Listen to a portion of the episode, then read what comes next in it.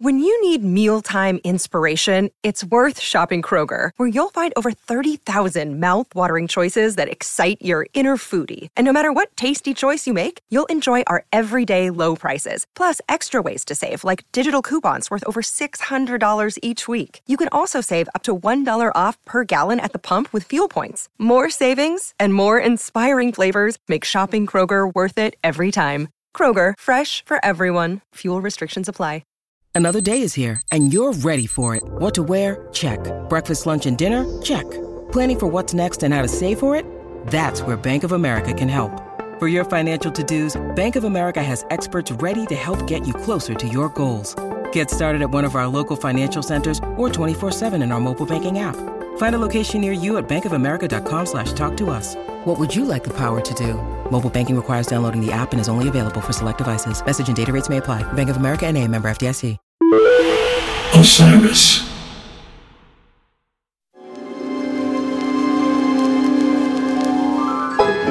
Greetings, everyone, and welcome back to Inside the Musician's Brain. I'm your host, Chris Pandolfi from the infamous Stringdusters, and we're coming to the end of season four here. This is episode 39. I have a great interview coming up in a bit with a band that I got to know much better through the process of having them as guests here on the podcast.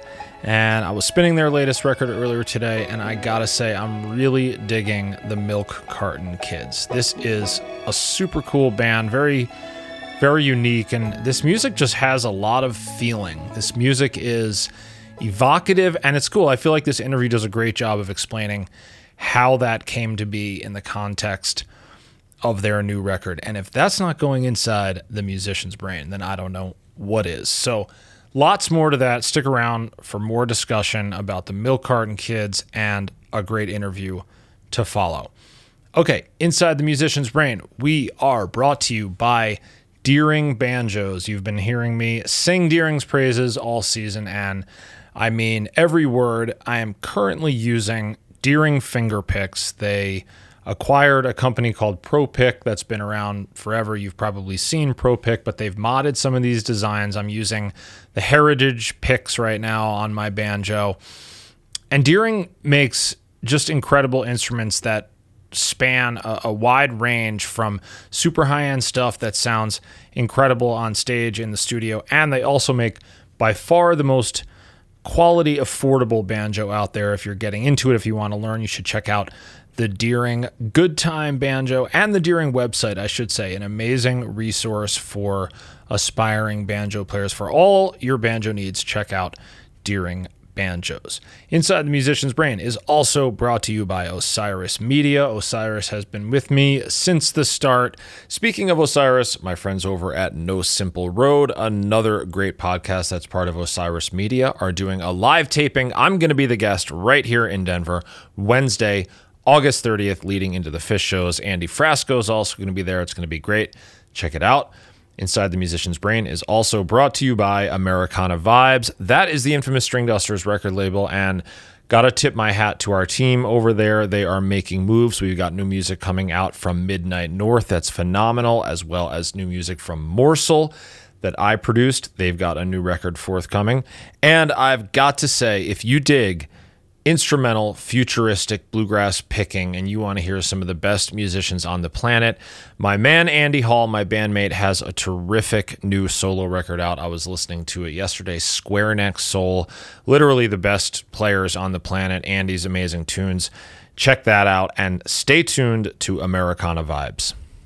So, I wonder how many of you have already gotten deep into the Milk Carton Kids or even checked out the Milk Carton Kids, there really are not a lot of bands like them out there. There really aren't a lot of just straight up duos out there who play just the two of them, no backing band. It's it's a really stark, really stirring sound, really focused on the vocal harmonies, and I gotta say, seems pretty unforgiving too in a way. You know, everything that you're doing is very much front and center and it, it's cool. It's a very unique sound.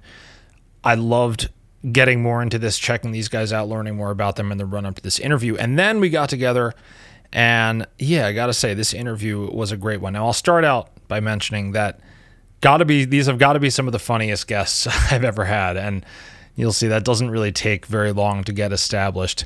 I was actually kind of warned about that, or I shouldn't say warned. I was made aware from multiple sources that these guys would be bringing humor to the table, and that they did. It was really fun. But in addition to being funny, they also are, for well, for starters, very introspective, which I think most artists are.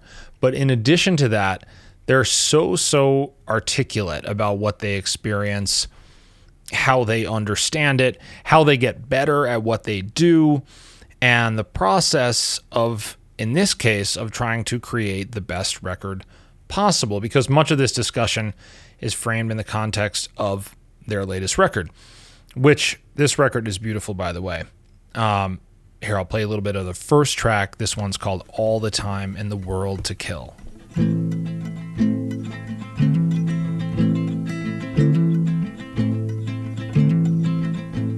World won't end the way you think, or when you think it will.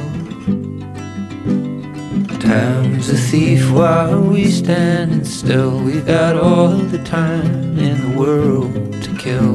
We've got all the time in the world to kill. The girls don't smile so free and so wild, but they go on smiling still.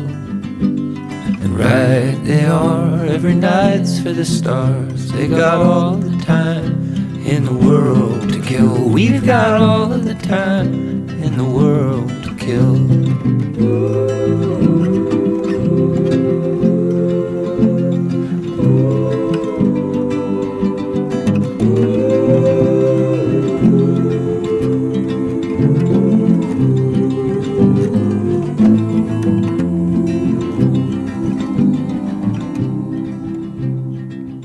So, in a minute, you will hear Kenneth and Joey unpack the process of making this latest record.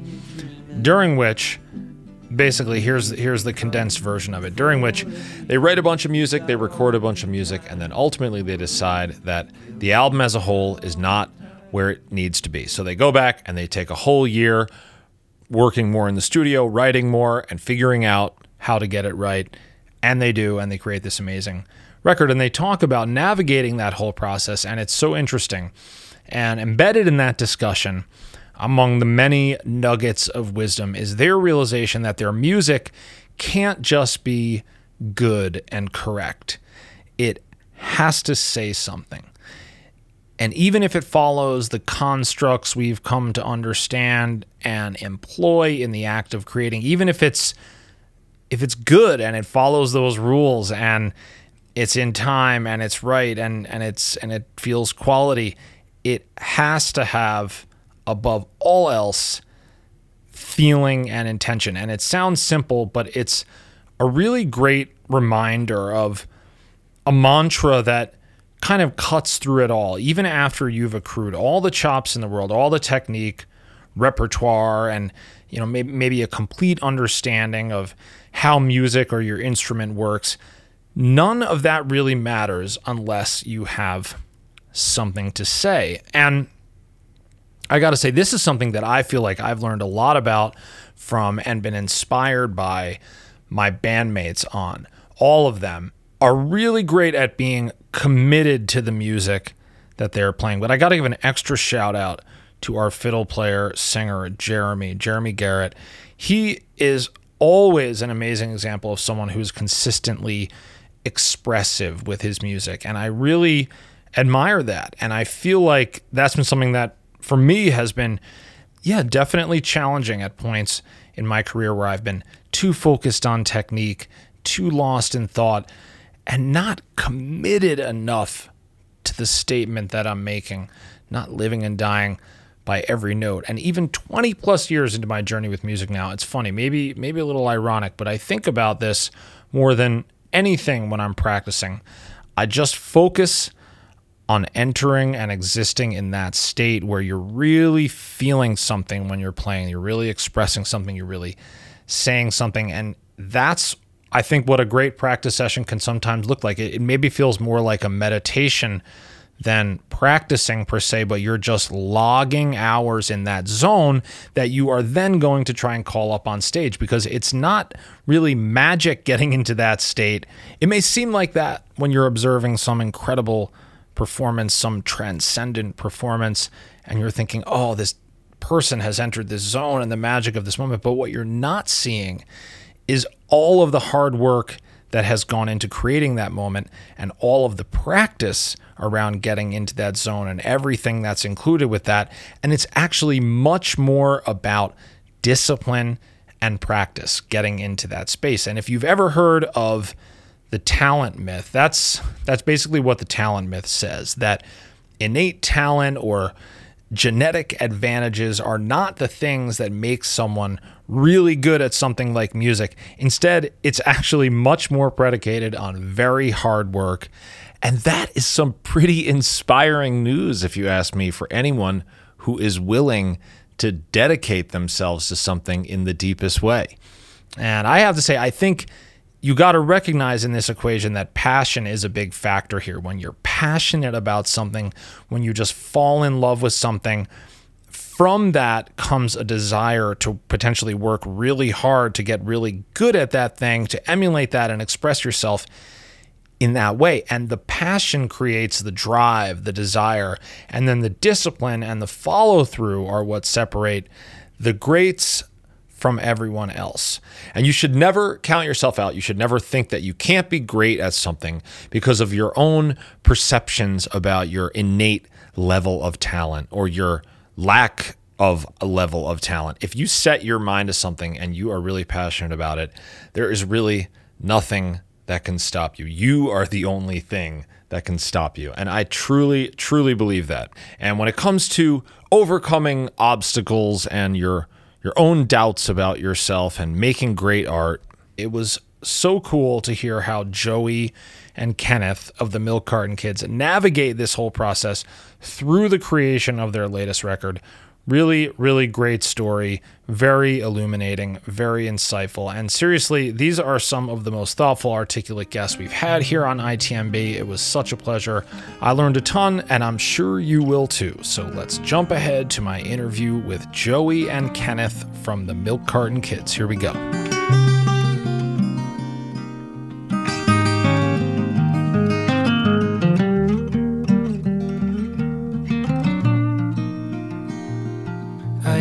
Under attack,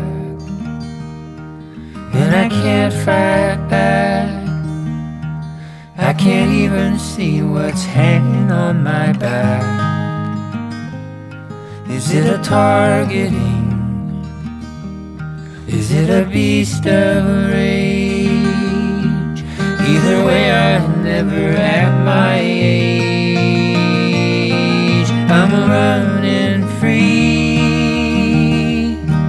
I'm running wild, I'm running still, running child, running down my burden, running on sweet smile. All right, we're live on Inside the Musician's Brain today, and my guests are an amazing duo with an amazing new record. Kenneth and Joey, the Milk Carton Kids. Welcome to the podcast. What's up?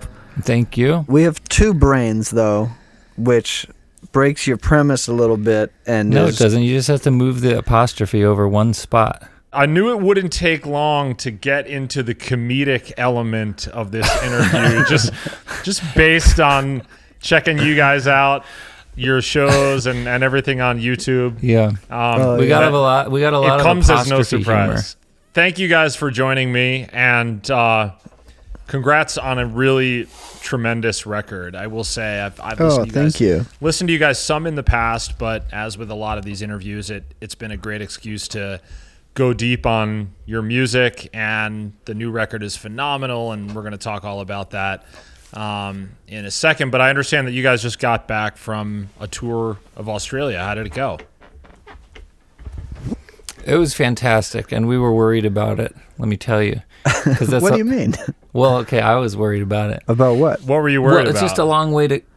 Uh, I was worried nobody would show up. Oh, I see. We hadn't been there in eight years. COVID had happened.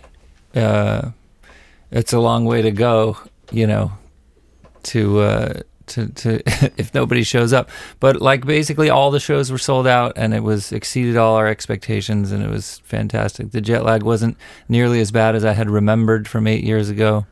The food is better than it was before, even better. Yeah, it was fantastic. Anybody watching this is going to claim that Joey is like terminally stoned. Look at his eyes right now. The jet lag coming back from Australia has been more severe. The jet lag right now. yeah, right now. Yeah. Yeah, yeah. Well, we're we have, we're primarily just going to have listeners. Eventually, we're going to have viewers. And if Joey is terminally stoned, then over the course of the next forty minutes or so, they're going to get well acquainted with that. Oh, yeah. But, uh, We'll probably I- pick I- up some new fans. I've, I've got to ask. So, what do you attribute that to? The fact that all the shows in Australia were sold out. Like, is is this something that you guys have been building, or was there something specific that made the new record catch on over there? You know, how, why do you think that was? No, I think it's a combination. We have a good promoter down there. This guy Brian Taranto that has run a company called Love Police. He's who took us to Australia ten years ago the first time, and whatever his network is there, and it might also be uh, that Australia is like feels like a very large state rather than a very large country. Maybe just in its grandesse and population is that like culture feels more attainable or more um, like Coherent. monolithic in its Yeah. community. So I think it's that we w- went there 10 and 8 years ago and had a promoter that put us together with an audience that with you know when our career was starting then and that 8 years later he was able to tap back into it and we've also you know picked up however many fans we have I will say though, it felt nice that there were at least two or three songs from our new record that when we started into them on stage, they would reliably get like you know a little bit of applause at the start of them at the hmm. intro, indicating that maybe they were already familiar with the album, even though it's only been a few weeks. So that was cool. That was nice. That Seeing- is our big hope that like an album has caught on and taken hold, but in our little world, I don't know what it's like in your world. In our little world, that's not exactly like, you know, tr- somebody trying to seed the new NSYNC hit to FM radio stations around the world. It's like, what a like- reference. Our- going back. Well, do you back. remember that when we were children watching MTV and like Of course. And like you could s- even then to the unsullied like uninducted you could mm-hmm. see the machine at work and you Yeah. could see like how it happened. That's not what happens in the niche folk world you know? Even our even like our- Even even with our new dance moves, you don't think it's oh gonna my god. Even our 2013 and 2015 record that like we sort of watched what we were doing catch a little bit of fire in our own community and then you end up you know at the grammys and you realize like oh there's something a little bit bigger at play here that's resonating through you know i don't think people realize even when i vote for the americana roots grammy categories later this year the people deciding the winners of that there's probably going to be i don't know 400 votes maximum 300 400 votes maximum that actually even decide those things. So it's not like it's not like we're a household name and that you have to get there for those sorts of things to be achieved in our little niche part of the industry but it's like a real thing and you see it happen. So like when our when our dying hope is that our new album like catches fire and finds its audience it's that you know it's a little bit of the like um big fish in a small pond aspiration we're just So trying what- to So what you're saying is that the NSYNC portion of your career still is ahead of you. That's right. That's what I'm saying. I think Kenneth is saying you we're. sound drunk I think Kenneth is saying that That's that's right. not what we're after, but it is. well It's just it's not what we're after. It's what we're before. It's what's before us. Sorry. Well, Okay. I should I No, should no, mention. I should mention that you guys are two-time Grammy nominees, correct? four time Four joey time. three time me me four time as a band we have actually three. me five time Yeah, as a band, we have Yeah. three nominations. Kenneth has another nomination uh, for Engineering as, our as band. our band. uh, yeah, in our band, and then Ah, another okay. nomination for the Joy Williams record that he produced. Okay. Very cool. But and we're and not like we don't really com- we're not competitive about it. That's only if we're counting. Yeah, we're not. You know, we kind of share. We share everything. You know, so I feel like they're mine. so let's talk about this new record. I only see the moon. Um, We're so sorry. Also, it's not. We're not an easy interview, especially when Joey's drunk and stoned This- at eleven in the morning. this is going. This is going great, guys. We're right. We're, we're right. We're right where we need to be. We're gonna talk about. We're gonna talk about this new record now, and Mm-hmm. I gotta say, great record, guys. Congrats. Like it's really. Thank Thank you. it's really cool and as i said earlier you know a chance for me to get deep into the music and the production is great the sound is great the songs are great and i i read that in the making of this record that you guys kind of fell in love with music again i, I think joey you were talking about this sort of rediscover the kind of the purpose the motivation behind it all and i was curious to ask why do you think you got disconnected from that over the course of, you know, years and albums? You guys have been together since 2011. You have a bunch of great albums under under your belt. How do you think that all unfolded? Yeah, I think it's just time. That's what time does to you. Time is like the rest of life. It's uh, it's an erosive um, element, you know, and we often don't realize that. I think people can understand in their own mortality that time is what's getting you, but in everyday life, time doesn't like appear to erode things the way that water erodes the cliffs and the sand. What? We're What? gonna pop. I'm making it pop? Mhm, no, I'm not. bit. Well, you had one. I'm trying to give a serious answer. I here. know. I want it to sound good. But that's what it, you know, like I have the inclination as a person to um like find my favorite coffee and the perfect breakfast and then I optimize the route there so that I don't get snarled in traffic and then I know the perfect place to sit and like I could curate that perfect thing for me and I'd love to like do that over and over again, but then one day you show up and like the coffee shop's closed because the guy didn't run his business well or they changed something on the menu and you can't get your shit anymore. And i think that's the same thing. Is like especially the first what would you say joey two three years of our career we were like all instinct and all drive and all ambition. And if we if i think about it it was like a very pure artistic experience. We were just meeting each other exactly on the on the terms of engagement that started.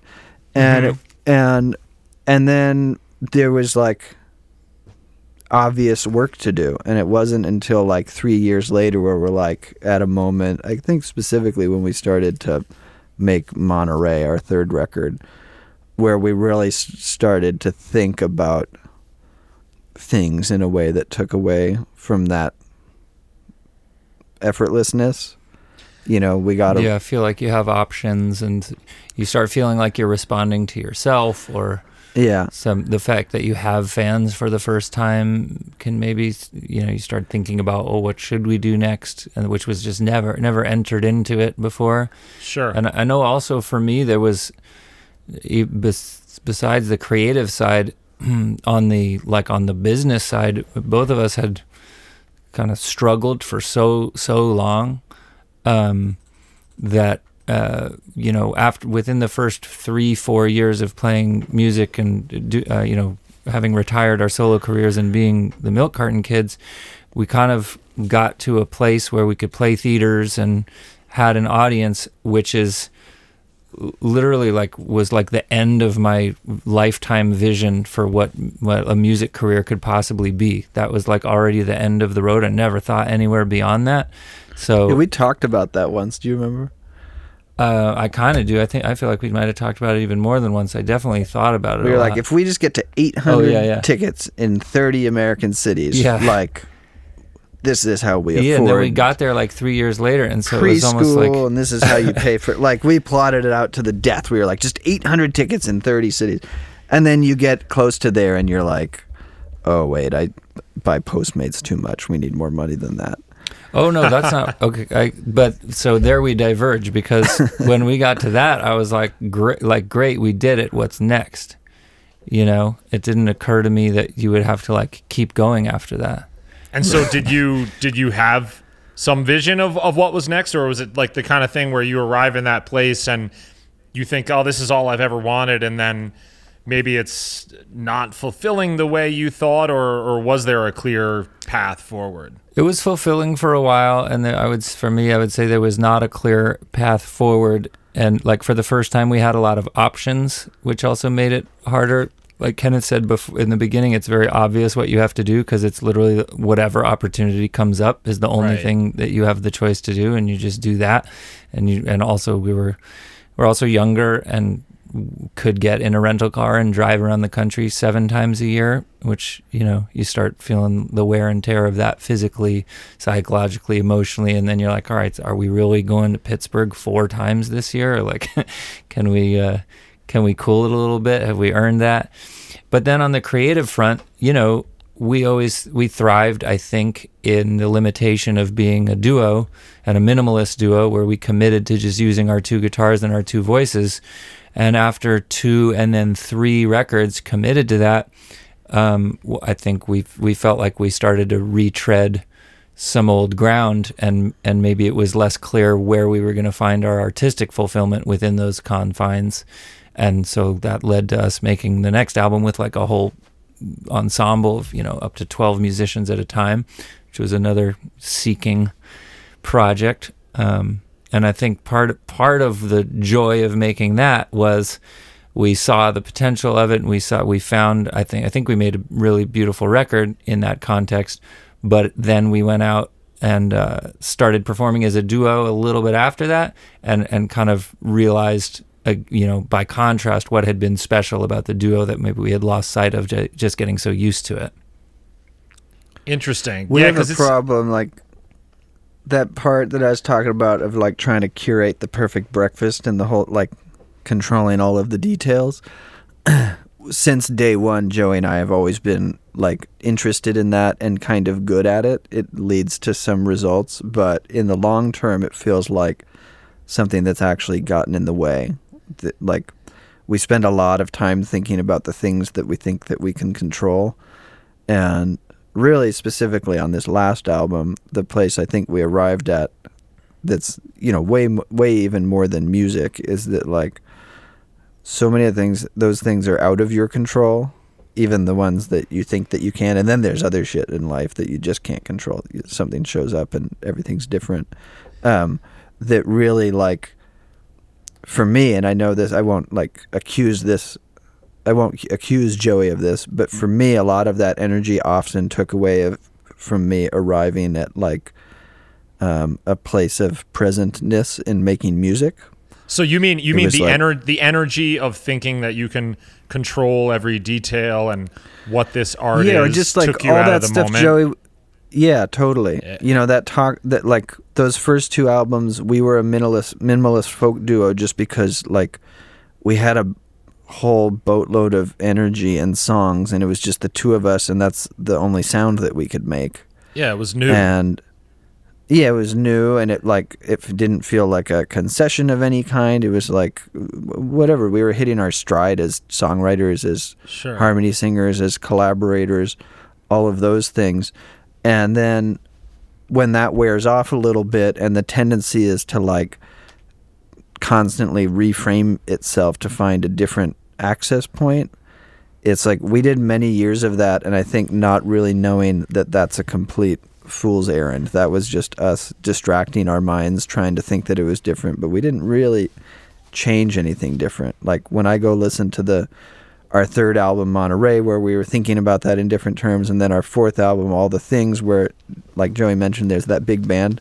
If I listen to it now, the only things that shine through artistically are these things that would have happened even if in that moment we decided to make like an all trombone album. Like it was just the only things that shine through are our songwriting of that time and the like musical performances. That's all it is and all it ever is. It's not Yeah. like anything more simple than that. But that's a really hard thing to look at and see, like to look at in the mirror and see the, it, I find Uh, it goes even way before Joey Ryan. When I listen to something that I recorded 15 years ago, it sounds so different to me now than when I was making it. I feel like when you're specifically when you're making music, I have anyway this tendency to really hang a lot of my aspirations and intentions on it in a way that makes it hard to even hear what's happening.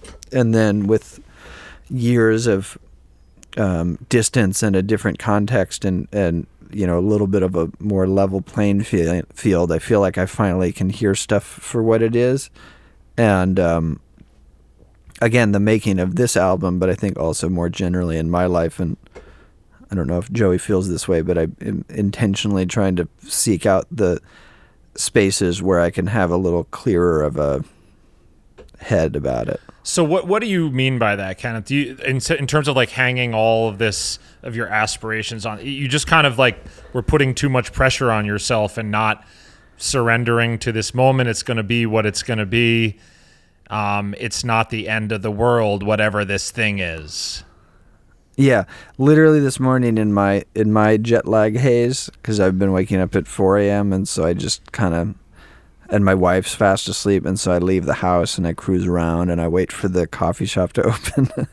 um, and the we had a really during COVID we had a really nice experience revisiting our record prologue from 2011 in making like a 10 year anniversary box set where we found mm-hmm. a bunch of demos and we curated this whole thing for anybody that's like, you know, interested more in our band than just putting on the music and enjoying it. For somebody that's like wants to do a deep dive, we thought we'd give them a peek kind of behind the curtain. And we had a really nice time that way. And our subsequent albums, I like I'm interested in doing that with, and it requires having to kind of survey the material that exists. And so this morning, literally just out of curiosity, I put on that band album that we made. I have a folder from about three weeks before we recorded the album where Joey and I just recorded the album as a duo just to like get the arrangement solid and feel And you're talking like about prologue now? Uh, no, now I'm talking about all the things that I did and all the oh, things I didn't do. okay. do. The one with the bigger instrumentation. Yeah. Yeah. But just so that we felt confident, like going in there and not wasting time and money, we like we worked a lot on getting those songs up to snuff. And I think it was in Nashville, right? We recorded those. Yeah, in your house in Nashville, we said to ourselves, if we're going to have 12 people in the studio with us, these songs have to stand up on their own as a duo first, so that sure. when we get in there, you know, we feel good about our core. But so I listened to a bunch of them this morning, and like specifically what I was doing on the guitar, I remember when we made those that like they were nothing but glorified demos. And I remember that I was going for a lot of things on the guitar that I would never be comfortable with people hearing, that like if I would be too adventurous, it would feel like I would make mistakes. I would like if in my memory it felt very rough from the times I listened to it. And this morning I listened to it and was like, "Oh, that's just how Joey and I were playing music in October of 2017 and there's actually a lot there. And the things that I wouldn't have let my wife listen to then I listened to and I was like oh that's kind of cute. I wouldn't like I don't care if my heroes hear that. Like it's just a completely different contextual experience many years later because eh, and for me specifically I don't know if how this worked for other musicians but like like I said, I pack a lot of my own aspiration and ambition into the moment of creating music that, uh, you know, if we're being analytical about it, could be some kind of, you know, mental issue I have.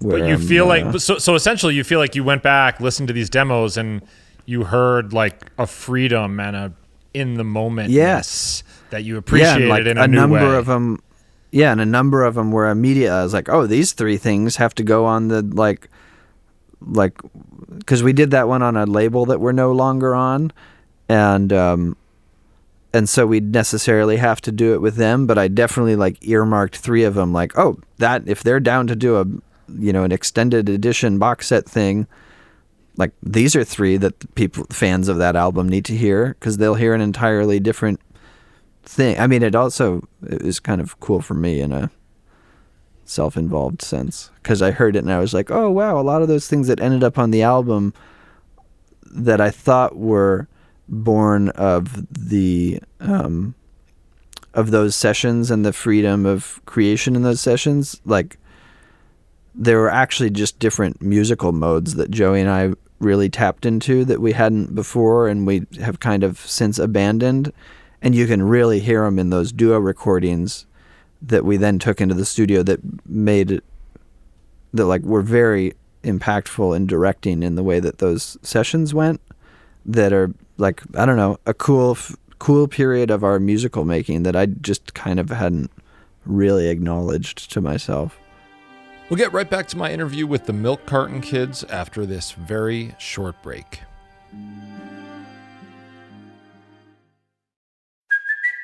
It's Kaley Cuoco for Priceline. Ready to go to your happy place for a happy price? Well, why didn't you say so? Just download the Priceline app right now and save up to 60% on hotels. So, whether it's Cousin Kevin's Kazoo concert in Kansas City, go Kevin, or Becky's Bachelorette Bash in Bermuda, you never have to miss a trip ever again. So, download the Priceline app today. Your savings are waiting. Go to your happy place for a happy price. Go to your happy price, Priceline. Ever wonder what a punch from Elton John feels like? Or how you'd cope with having turned down the chance to be in Nirvana? Or what signal Keith Richards gives when he wants you to get the hell out of his hotel room? Fans of Too Much Effing Perspective don't have to wonder because they've heard these exact stories and a jillion others on our podcast. I'm Alex Hoffman, former tour manager for Radiohead. And I'm musician and comedy writer Alan Keller. On the TMEP show, we get guests like Nancy Wilson from Heart, Jeremiah Fraites from the Lumineers, and Modern Family's Julie Bowen to tell us things they may have only shared with their therapist, clergy, or a TMZ stringer. So join us on Too Much Effing Perspective. That's E F F I N G Perspective, the only podcast you crank up to 11.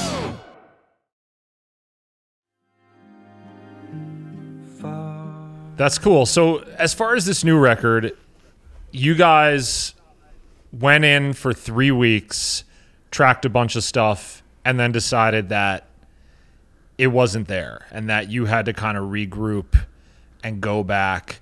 What was that process like? I mean, how do you how do you arrive at that decision and then where where does that decision leave you? Like where do you go from there? How did all that feel? Well, uh, for I guess this is a good time to emphasize or point out that um, we kind of established a, a little bit of a different working relationship for ourselves for this album. In that Kenneth was the producer, so we had self-produced before, and we had worked with other producers. Um, but uh, in the sort of past five, seven, eight years, Kenneth has produced a lot of great records for other people, and also, in my estimation, become a like truly world class uh, recording engineer in addition to producer. And so he asked if he could, you know, take on the role of producer that he'd gotten a little more comfortable with, um, as well as engineer. And you know, we knew we were just going to be the two of us in a room anyway. And I say all that because. I think uh, one of the things that came from that decision was that Kenneth felt a little bit more like responsibility to make sure that the record was good. Like, not every com- decision was up to committee. Uh, you know, was like by committee between the two of us, and so uh, when it when we got finished after the three weeks and we had like twelve songs basically recorded, um, uh, you know, Kenneth called me up and said, like, I just listened to all this stuff and like, I, I don't, I know we're done, but like, I don't think it's good. I don't think we have a record. I think we have like three songs that are good. And like, basically, he said, we have three songs that are kind of coherent and leading us somewhere. And we should throw out everything else and start with those as like a seed of an idea and just write keep writing from that place um, and uh, you know whatever flows from that will probably be better at least make more sense and um, How did I that to say, land with like, you, Joey? I was very relieved because I thought Really? the exact Okay. same thing. I hadn't put in the time to analyze like what was wrong with it, but I I knew that I I just didn't feel particularly passionate about what we had done. And so when he said that, I was it was like a huge weight off of my shoulders.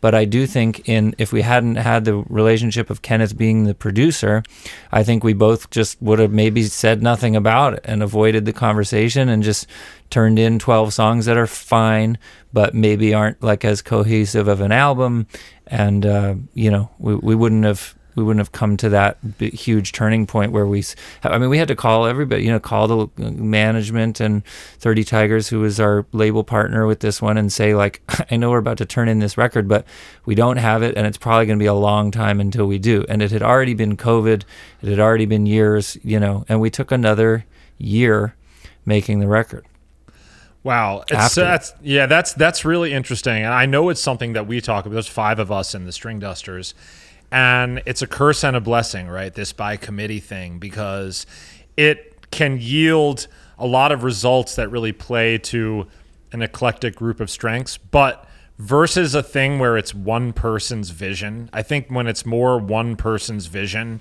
a band that's has a very clear, you know, front person or or mm-hmm. something like that, it can be a more like decisive distilled vision i think that way you know it, it when it's just Yeah. like one person's thing there's a confidence there versus by committee it, it can it can lead to some kind of watered down results because people sort of look and observe oh well if they're okay with it then i'm okay with it and i'm not going to be the one to stand up and put my foot down right and you don't want to you don't want to stir the pot Exactly. But that's and that's cool. That that makes a lot of sense. So then do you guys feel like the experience of recording a bunch of stuff and then arriving at a place where you thought you could do better, that probably was the thing that ultimately fueled this next period of songwriting, I would assume, right? Oh, absolutely, absolutely. I mean, the next songs Yeah. that we showed up with, especially Kenneth, uh, the next songs that he showed up with are,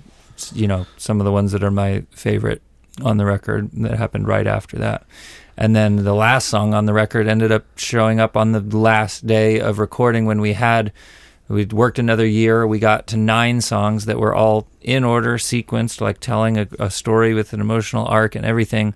And we needed like one more emotional, you know, punctuation mark on the end of the album. And uh, that song just sort of showed up in 30 minutes on one day when we were actually trying to write a different song. Um, as these songs often do, you know, you're trying to write, trying to work on one thing, and this other one just fell out. Yeah. You're always forgetting everything you've done in your life. You say, I won't remember this morning by I remember you smiled at me one time in the rising moonlight. And I never saw anything wider or shining so bright. Will you remember me when we were young? When we had nothing, when we had nowhere to be. Will you remember me climbing the fences, running through the night? I never wanted to leave. Will you remember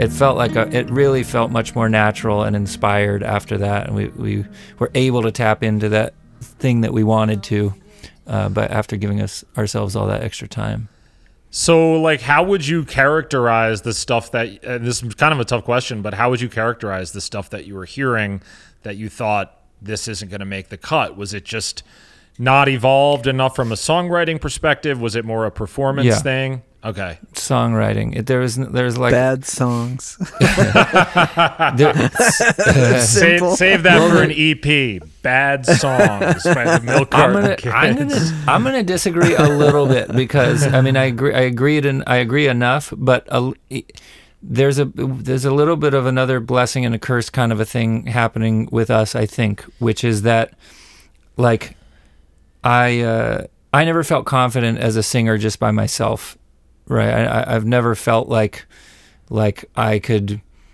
Uh, I've never felt like a great singer, but I do feel like when the, we sing together, that we kind of like achieve the thing that w- like a really good singer achieves, which is you can almost kind of sing anything and make it sound good. And so I think that we can write some pretty anodyne, circumspect songs and just make them sound like pretty folk music. And if you don't raise your hand and say, "Hey, this isn't actually doing anything acutely enough here," like we're just we're just going through the motions and making it sound pretty, you know, I think we can almost get by on that, which is a blessing and a curse. And uh, we had to be honest with ourselves and say, like, we're not actually really saying anything here. And we have a lot that we've been through. We have a lot that we want to say. And we want the lyrics to be sharper, more focused, um, either tell a story or more clearly relate some sort of emotional point. And uh, one good litmus test for that actually was um, for me in my mind the whole time it came from our now longtime sound engineer Jason Cup, who said like the you know the goal what he wanted for the album was that he wanted us to have 10 new songs that we were going to be desperate to play on stage every night in front of audiences. Like 10 new songs that were going to replace our 10 favorite old songs you know? And uh, that that was a kind of a good litmus test for me as to whether or not the songs were like good enough, doing enough, like making enough of an impact. Like, are these going to knock 10 songs from four previous albums off of a set list? You know? Sure. And so far we've so far we've gotten there. I mean, we're playing over half of the songs from the album on stage each night so far, which feels I good. think if we put an album out of those earlier songs, it would be the end of our career. probably true. Probably I true, but I don't but but that's not the same as saying that they're bad songs. They're- and they're also, additionally, they're also bad songs. One of the things about the duo, also, in addition to Joey's concept that you can kind of get away with anything, um, additionally, there are songs, good or bad, that necessarily fit our joint artistic voice, and then others that are completely inappropriate for it. Yeah, sure. And so there are also some songs that were in that mix that I, you know, if we were a different artist with different baggage and a different history and whatever, maybe it would be a song that you green light and suss out in the studio and figure it out. But there are a couple that we arrived at that even in the making of it, I, what was that one song? I found in the that first phase that we bailed on things, there were lots of songs where one of one or the other of us would be like, "Well, I'll sing a lead vocal and like we'll get a good performance of that and then figure out if it can take on a harmony or whatever." And then you do that and you listen to it, you go, "Well, that's a perfectly fine recording and a good thing, but it doesn't sound like our band and it doesn't sound like the thing that we are." Um, and that was another big part uh, of like because you have to understand our entire history is like um, an exercise in not compromise that would put too negative a spin on it but like it's collision. And it's these two things collide and then what remains you sort of travel forward with and evolve a little bit. And that's that's like how our entire career happened. It wasn't it wasn't very motivated it wasn't calculated. It was a lot of collision. We had a lot of time to give. We had a lot of effort to give. Um, and because of the way that we worked and because of the resources and the abundance so much of that was like our first two records uh, and then kind of our third record but it doesn't fit it, it's not as clear an example so just the first two records like we spent X amount of time writing, arranging, working them up, arriving at the point of let's go record the album. And then we just went into a studio for three days and played the song a bunch of times. And then on Friday, we mixed it, and that was the end of the album. And like we were leaving that experience, taking what we could get. And like said, the second one of those was nominated for a best folk album of 2013, and it's an album we're very proud of. But it's not exactly like we were in there doing studio magic, making important si- decisions. We like trained for the race, and then they, you know, fired the starter gun, and we ran the race. That was it. And this process that we're talking about on this album is a very different thing, where like a lot of these songs were written in the studio, were hashed out in the studio, like the, you know, the the recording light was on, and the decision making process is a lot different, and that changes the way that, you know, the the eleven songs that we showed up with when we made the Ash and Clay. All of that filtering process happened, like I said, in that sort of collision paradigm, where if a song wasn't good enough, like I don't know. It probably would have been me more likely telling Joey, I don't like your song, and then that one never showed up again. Probably he would probably have a softer touch with me, but there was that's how we would A&R our records back then is that like it was very holistic and sort of aimed towards this point of arrival whereas um, in this situation it was like no, we have a schedule of work this week and we could fill that with whatever we want and we wasted a lot of days recording some kind of pointless music hunting down an idea, but just because we told ourselves, like, I mean, on that big band record, just between us and the world, uh, we reached a point then where Joey and I were a little incapable of that process anymore, and we had to bring in Joe Henry as a mediator to be like, here are 35 songs we have. Like, we can't fight anymore horse trade about which are the 12 best like we need somebody else to help be like nope it's that one. Nope it's this one. Nope it's that one. Um, but just because we had we've been doing it for so long like i don't we i think at that moment in 2017 well there were other circumstances but i don't know if we could have gone through that experience again together and come out on the other side of it as friends.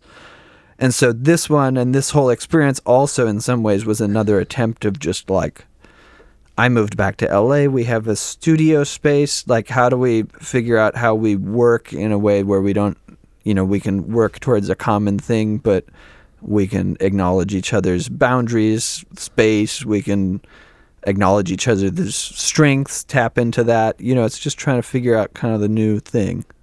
So, how exactly did that writing process work? Once you guys came back and you're looking at this a different way, you need more songs now you're both just coming into the studio every day and just, all right, let's get down to work.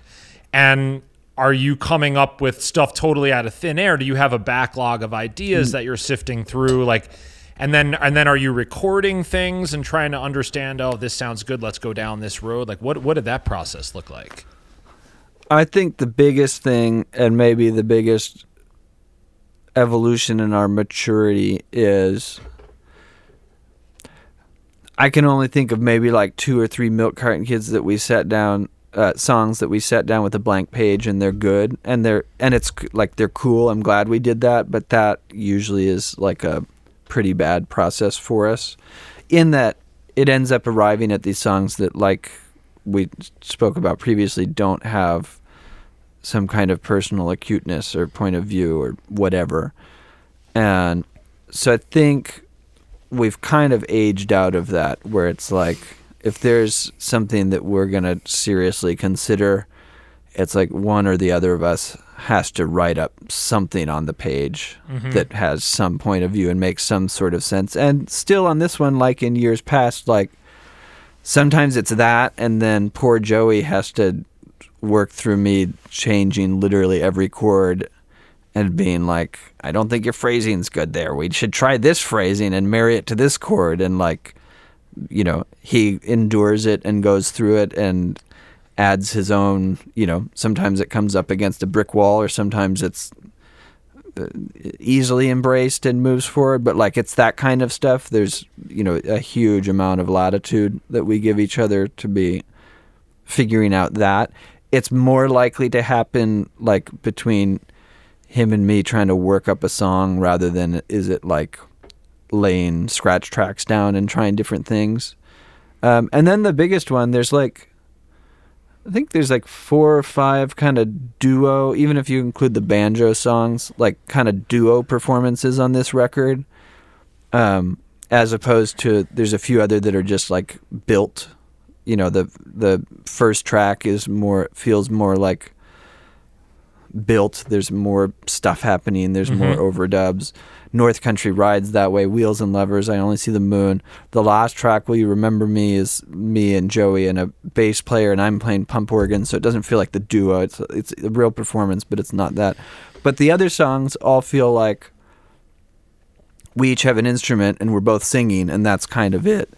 And we did a lot on this album where we would record it, we and we'd like kind of early in the process, and we'd do five or six takes, and we get to the point where it's like, well, I think it's all in there, and then we'd comp it, and we'd listen back, and it probably was good enough to go on past records, and then because we have the time and space in this studio, all of those then kind of went through this process where like we just played them a few times over the course of a month and then we were like why don't we try to cut that tune again and a month later after from some different stuff like the first five takes in a row that sound good come a lot sooner. And you know the arrangement feels a little more lived in and a little more mature. And we definitely wouldn't have done that on the first two records because like said you know we had very little money back then and very finite time. Well, I feel like you guys achieved your goal, and when I listen to the music, and when I when I especially when I watch you guys perform, just videos like the live record and the stuff that you put out around that, there is a lot of presence in the music, and I really really appreciate that, and I feel like it came through on the new record, and and the songs are a starting place. I mean, they really draw you in, but the singing, the way you guys sing together, you know, Kenneth, your guitar playing, man, it's stellar. You know, and I, I love Mm, how. I love how in the moment it is, you know, and I mean I play in a bluegrass band, so there's a heavy emphasis put on playing and chops and all that. But sometimes it draws you away from and, and, and this is a theme on the podcast and I hear you guys talking about it well as well. It draws you away from just the actual most important thing, which is being invested and being present. And it sounds like somewhat of a circuitous journey, but that you guys have sort of arrived back in that in that place in a way, or, or at least are, are there with this process right now, which is which is cool to hear. we're in a sweet spot and we're grateful for it Well, I love I love the record, and I ha- I got to mention also, Kenneth, you produced Jordan Tice's new record. oh yeah Love Jordan. well we did motivational speakeasy when did it come out maybe two years ago i don't know he might have a newer record oh, that's uh, okay. maybe not Yeah, I, I can't remember, but I, I love Jordan. I had to get that in there because he's He's the best. He's, Yeah. he's the best. Oh, and And- everybody should give that record a listen. It's it's a true solo. uh, It's uh, I'm very proud of this. Jordan started sniffing around um, with the idea in mind, and my big idea for him, I think, was very radical, which was like, like you're one of the best musicians I've ever heard. Your songwriting is really reaching a nice maturity. Like you should not you should both put not any put not any more pressure, but also you should put this massive pressure on yourself to just make an album that's just you live in a studio. So it's just him playing a guitar. Some of them are instrumental, some of them he sings. It's all recorded live. There's no overdubs. And I think we made it maybe over the course of like three days in Nashville, three separate days. I don't think we ever did any back to back days. It was just like, and also I was like really tired and dizzy at that time in my life. So I, I wouldn't like work longer than three and a half hours in each day. So it was like he'd come in and just play for three and a half hours, and we did that three times, and then uh, sometime during COVID we mixed it, I think. Um, and I'm so proud of that album. Yeah, it was cool to hear because j- just to hear his evolution because i mean we back in the day he was he was a bluegrass guy you know and i remember Yeah. when he he started showing up at jams and doing his finger style thing and singing and then writing and this whole new direction and and and it, it's been it's been great to hear him sort of come Yeah, into so his cool. own. That He's just way. one of the best. He's he's great. sure. I got to ask um, before we wrap up. What what are your guys' influences? What are you listening to? What's you know Hmm. what are some things that have inspired you to do what you do? Whether that's old stuff that got you into it or current stuff that you're listening to now. Joey. Uh, let's see. Um. Well, you mean musical influences, right? Hey, could You don't could- want him to talk about anything. Little League Baseball, Could be your favorite strain of weed for a guy who's terminally stoned 24 7. Maybe that's what inspires you. It's funny that this is the narrative. Oh, that's great. That's great. Should I put it on the record that I'm not, Not stoned. stoned. now, nor basically ever? I don't want to seem like a square. I'll put a Just, will put uh, a I'm disclaimer in the intro that what Yeah, you're did everybody don't believe everything you're s- about to hear. I used to be stoned a lot, and um, then I, you know, how, like some people now think he's that just they're jet lagged. So some people think they're like productive stoners. Like some people are. And uh, I thought that I was for a long time until I realized that I'm not. so now now that I'm productive, it's, you know. Anyway, what are my musical influences? You, Crosby, Stills, Nash, and Young. Yeah, yes. You're off that tip. No, I'm I am definitely still on that tip. I mean, the the records that feel so it's a it's a hard, this has always been a hard question for us to answer. I don't I know. can answer for Joey. I- well, hold on. You're trying to work something out here. No, I'm. I I'm can not. just get you to an easy, I, heartfelt. I know place. the easy answers. I've gave them a No, no, not times. those ones. This is even better. This is I can answer for you, and it'll be great. And and also you'll even catch a compliment in the way. Um, that's nice of you to call out my guitar playing. Some of the finest musical work on this album, in my opinion, is Joey's banjo playing, which is a new instrument for him. Um, oh no way! i- in yeah, insofar as he didn't play the banjo when we met, and he took a great liking to old time banjo playing over the last couple of years. That's and true. I learned from Sarah Jarosz and Mark Richards on Oh, a tour dude. bus when we were When- all together. When You're Gone is one of my favorite tracks on the record. Yeah, it's unbelievable, and the musicality of his banjo playing is is um, is uh, enviable.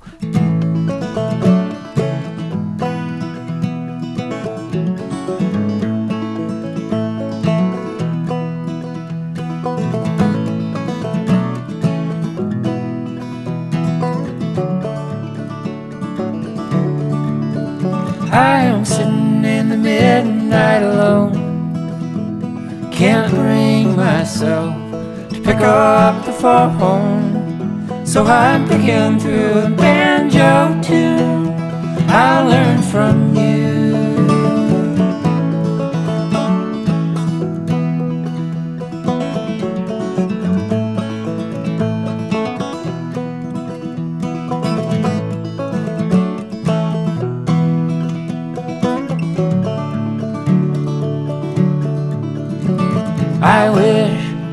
I could forget. And then in that hard August sweat, I asked you for a favor. You ain't let me down, you ain't let me down yet.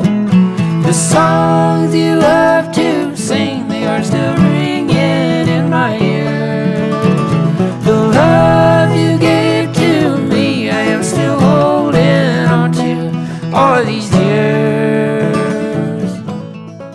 and uh, and I know during that whole part of learning banjo, you listened to a lot of old time music and were very inspired. That I think you always call it the Adam Hurt guy, Yeah, that's and true. a couple other things.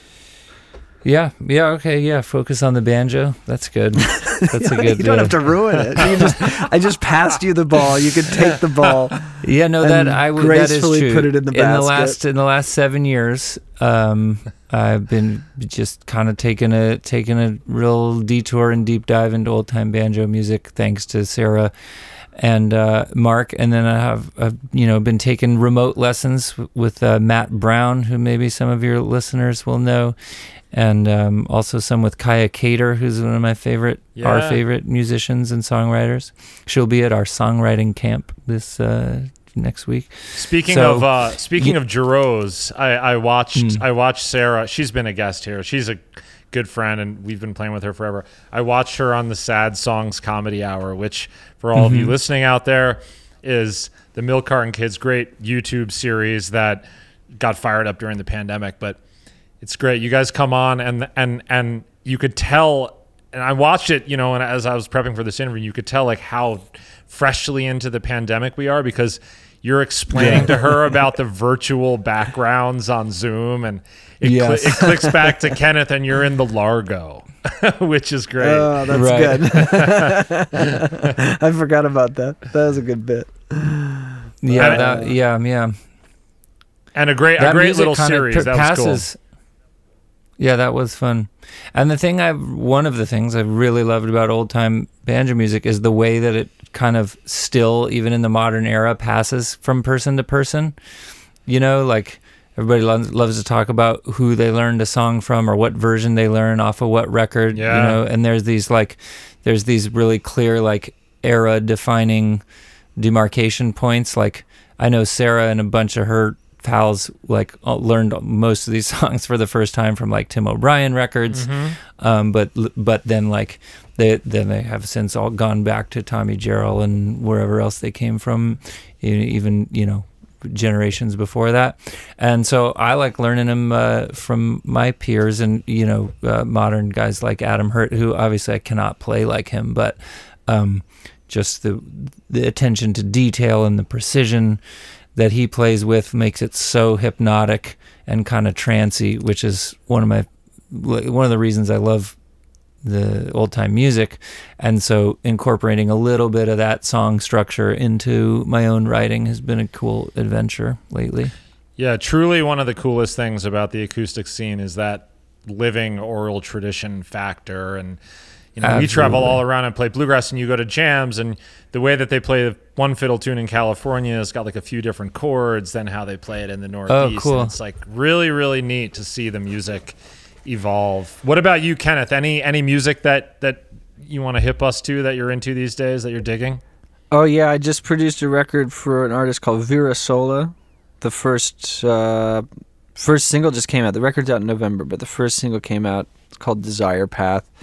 It's some music like nobody's ever heard, and then funny enough, we put we put it together. I co-produced it, um, and so it sort of relied on this like stable of Nashville musicians and and a studio I worked a lot at there before moving back to California, and it's kind of this weird culmination of all the work I did there because it's it's communicated and perceived through um, like about the least Nashville artist you could ever think of. They're not you know they're not Nashville songs or folk songs or and then they are, but they're kind of from outer space.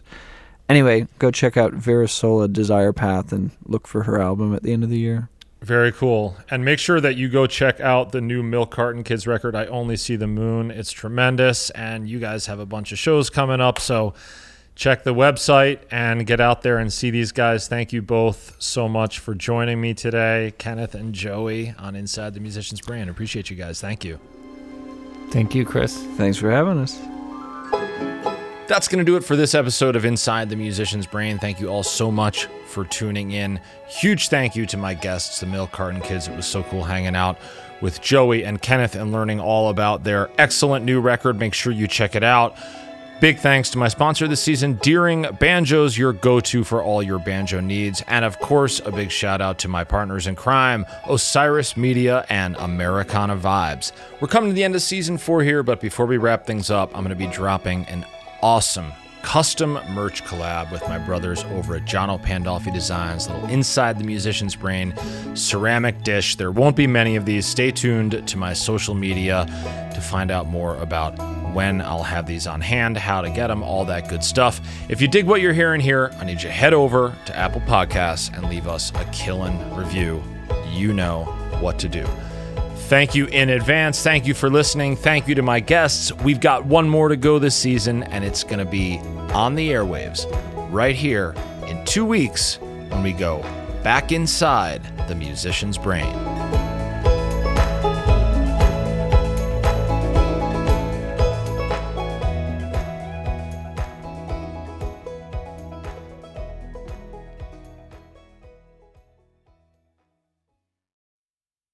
Osiris. Hello out there. Yes, hello out there, everyone. I'm Hal Schwartz. And I'm Flynn McLean. Together, we host None But the Brave, a podcast dedicated to the music and career of Bruce Springsteen. Bruce and E Street Band are on tour right now for the first time in six years, and we're taking a detailed look at what's happening on stage in our bi weekly episodes. We've also been recently joined by some very exciting guests, including rock journalist Warren Zanes and Stephen Hayden, Backstreet's magazine founder Charles Cross, and Barstool's Kirk Minihane. If you're a diehard Springsteen fan, this is the show for you. So please subscribe to None But the Brave on your favorite podcasting platform, and we hope to see you further on up the road. Thank you so much. We'll be seeing you. Hey everyone, it's Cam Hurt, host of the Best Show Ever podcast, and we have got a second season coming out very soon that I am very excited about. We've got some very cool special guests, including musical acts that we all love, like Karina Rykman, Daniel Donato, Jake Brownstein from Eggy, Rick and Peter from Goose, and many more. Tune in for new episodes dropping on Osiris Media March 5th on the Best Show Ever podcast.